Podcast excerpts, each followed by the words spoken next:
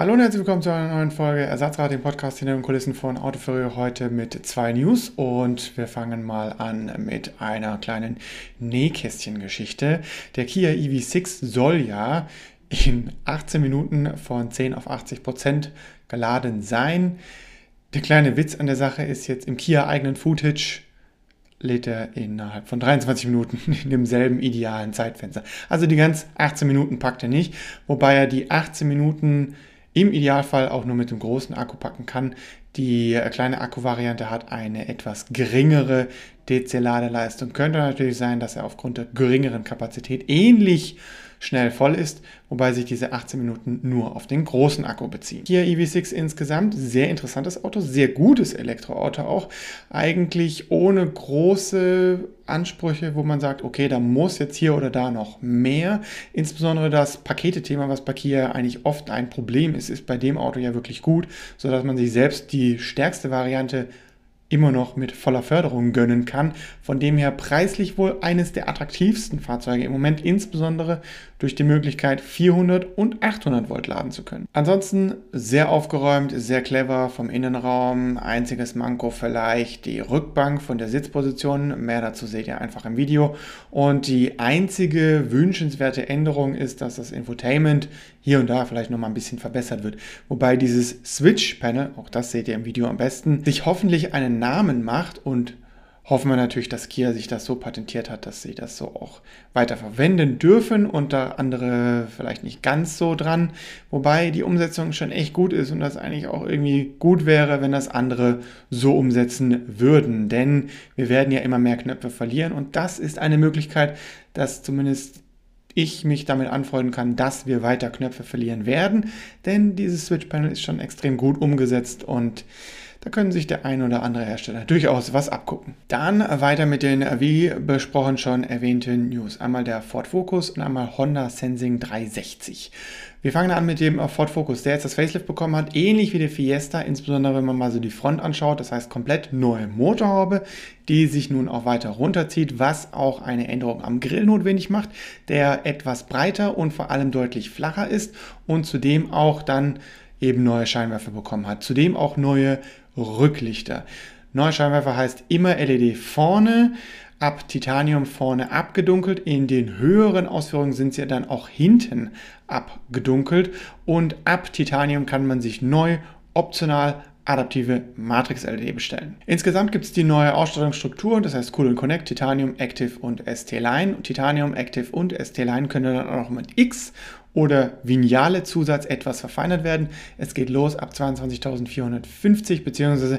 23.650 Euro.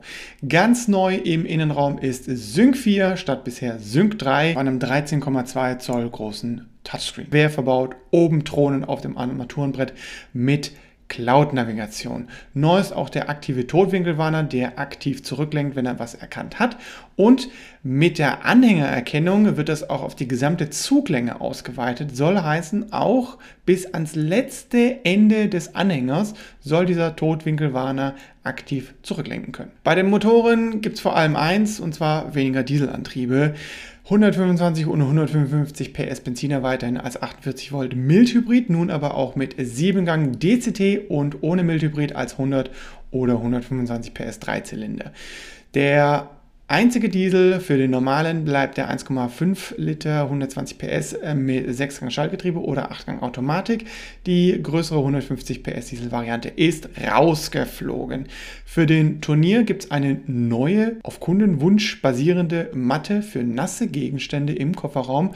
Bodenbelag und Seitenverkleidung sollen dabei auch nun einfacher zu reinigen sein und es gibt ein neues vertikales Verstausystem. Auch für den ST gibt es Änderungen neues Design, neue Räder, Mean Green Lackierung, neue zwölffach elektrische Ford Performance Sitze aus eigener Entwicklung. Das heißt, die Recaros sind rausgeflogen und die eigenen Ford Performance Sitze kommen nun da rein. Sehen ein bisschen anders aus, sehen vor allem ein bisschen legerer aus als die bisherigen Recaros, sollen aber trotzdem genauso performant unterwegs sein. Der 2,3 Liter Turbo Benziner bleibt da mit 6-Gang-Schaltung oder 7-Gang Automatik. Einzige Änderung von den Antrieben. Der Diesel ist auch hier rausgeflogen. Den gibt es auch nicht mehr. Es geht los ab 36.500 oder als Turnier 37.700 Euro. Zudem hat Honda das neue Honda Sensing 360 vorgestellt, das eine erweiterte Sicherheitserfassung ab 2022 allerdings erst im chinesischen Markt und bis 2030 auf alle Kernmärkte ausweitet. Soll heißen, kann noch ein bisschen dauern, bis es bei uns in Europa so kommt, aber man macht schon mal groß Werbung dafür. Der Inhalt davon ist eigentlich hauptsächlich 5 mm Wellenradareinheiten an jedem Eck und vorne. Heißt vorne links, vorne rechts, hinten rechts, hinten links und ein Radar zentral an der Front. Und dazu die bekannte Weitwinkelkamera, die bereits eingesetzt wird. Im Prinzip ist es eine technische Vorbereitung auf Level 3 Autonomie, beziehungsweise die Erfahrung von Level 3 Autonomie Entwicklung zieht dann hier jetzt ein. Wobei das jetzt mehr die Hardware dafür ist, die Software, die Umsetzung ist mehr so Level 2,5. Das heißt, wir haben ein Kollisionswarnsystem, was an Kreuzungen hilft, erkennt drohende Zusammenstöße und das auch mit Fußgänger und Radfahrer. Allerdings nur in warnender Funktion. Heißt, es gibt hier keine Notbremsung in dem Sinne. Der vordere Ausparkassistent ist auch nur eine Warnung, akustisch sowie optisch. Wenn man vorwärts aus einer Lücke rausfährt, vorwärts in eine Kreuzung reinfährt, ist eigentlich genau dasselbe. Und warnt dann, wenn er da irgendwie was erkennt über die Millimeterwellen Radareinheiten. Der Kollisionsschutz beim Spurwechsel geht allerdings ein bisschen weiter. Hat auch wieder eine optische und akustische Warnung. Äh, wenn sich in der Nachbarspur ein Fahrer von hinten nähert und zudem gibt es dann auch eine kleine Lenkkorrektur. Der aktive Spurwechselassistent hat bei aktivem ACC und aktivem Spurhalteassistent auch eine konsequent aktive Lenkunterstützung, wenn der Blinker gesetzt wird. Und der Kurvenassistent ist jetzt vielleicht so das, was da von diesen ganzen Assistenten am besten irgendwie bisher klingt. Bei aktivem ACC kann er die Geschwindigkeit an Kurven anpassen. Und das Ganze macht er nicht über die Navigation, sondern über die Kamera. Soll heißen, es ist natürlich fraglich, wie weit vorausschauend die Anpassung geht, aber er ist dabei nicht von vielleicht alten Navidaten oder sonst was abhängig, sondern kann das je nach Kurve, die er erkennt, regeln. Und dann zum Abschluss noch ein paar Worte zu den letzten Videos i4, M50 und Kia EV6 i4 M50, ich glaube, das, was am nächsten liegt, aber wer da im Fahreindruck genau reingehört hat, der wird es vielleicht auch ein bisschen auslesen.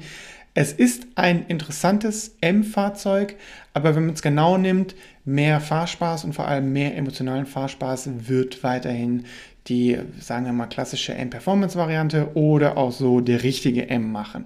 Es ist ein interessanter Schritt, allerdings Leistungsgewicht ist einfach so ein Thema, das darf man bei Performance-Fahrzeugen nicht ganz vergessen. Und so stark er auch ist, so schwer ist er eben auch. Und wenn man es genau nimmt, ja, vielleicht in dem einen oder anderen Fall wird die E-Variante mehr Spaß machen.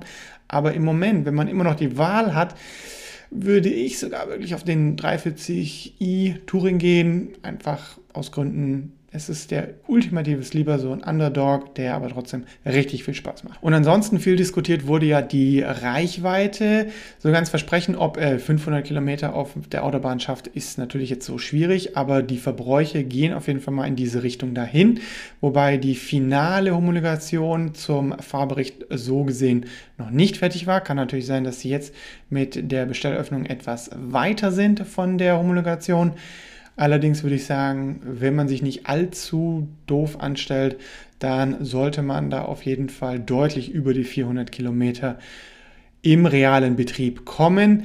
Allerdings natürlich auch wieder abhängig davon, wie die Ladesäulen positioniert sind. Heißt, wenn erst wirklich auf Strich 400 eine kommt, wird man wahrscheinlich bei der zuvor halten müssen. Und äh, Kia EV6 insgesamt, ja, optisch, also sagen wir mal so, auf dem Parkplatz wollten direkt die ein oder anderen das Auto direkt mitnehmen, waren auch sehr interessiert waren auch sehr angetan von der Optik, von der Technik. Das Einzige, was dann doch viele nochmal so ein bisschen gehindert hat, war dann doch der hohe Preis. Auf Basis des Fahrzeugs, das wir da eben gefahren sind, GT-Line und Allradantrieb, ja, kostet dann eben doch ein bisschen mehr. Wenn man so mal die Basis nimmt, 44 minus 9 ist dann doch ein bisschen attraktiver und da wird es dann auch schon schwer für ja, sagen wir mal, mittelklassige Mitbewerber, die dann ähnlich kosten oder wahrscheinlich sogar mehr kosten, aber beispielsweise von der Ladetechnik ja, deutlich langsamer unterwegs sind, wenn man es genau nimmt. Und das ist vielleicht auch so der große Pluspunkt für den EV6, wenn vielleicht auch das Infotainment noch hier und da ein bisschen besser sein könnte. Aber Thema Reichweite, Thema Verbrauch und Thema Laden ist bei dem Auto echt in Ordnung und mehr als in Ordnung. Und wer jetzt noch nach mehr schreit, ja, der sollte entweder sowieso auf den Diesel weiterhin setzen oder sich erstmal mit dem E-Auto an sich mal auseinandersetzen. Ja, es gibt schlechte Autos, es gibt gute E-Autos, es gibt teure E-Autos, es gibt günstige E-Autos und meiner Meinung nach ist der EV6 irgendwo so dazwischen. Er ist nicht mehr so ganz günstig, wie man das vielleicht von Kia kennt, basierend auf der Technik, allerdings basierend auch auf der Technik 800 Volt. Da muss man, wenn man mal genau schaut, eigentlich eher schon inzwischen sechsstellig hinlegen und dann ist der EV6 eine ziemlich günstige Option. Und das war's im Prinzip mit so einem kurzen Überblick, denn was genau jetzt so in der Woche noch passieren wird, hm, mal schauen. Theoretisch ist noch der Mustang Mach-E GT angesetzt wo ja die ja, englischen und amerikanischen Kollegen schon unterwegs gewesen sind. Und so langsam tröpselt auch mal die europäische Gruppe da rein. Und da werden wir uns einfach mal überraschen lassen, was so mehr passiert als bei dem bisher normal gefahrenen. Falls ihr da aber schon mal Fragen habt, gerne einfach irgendwie zusenden und dann nehmen wir die gerne mit. In diesem Sinne, vielen Dank fürs Zuhören und bis zum nächsten Mal.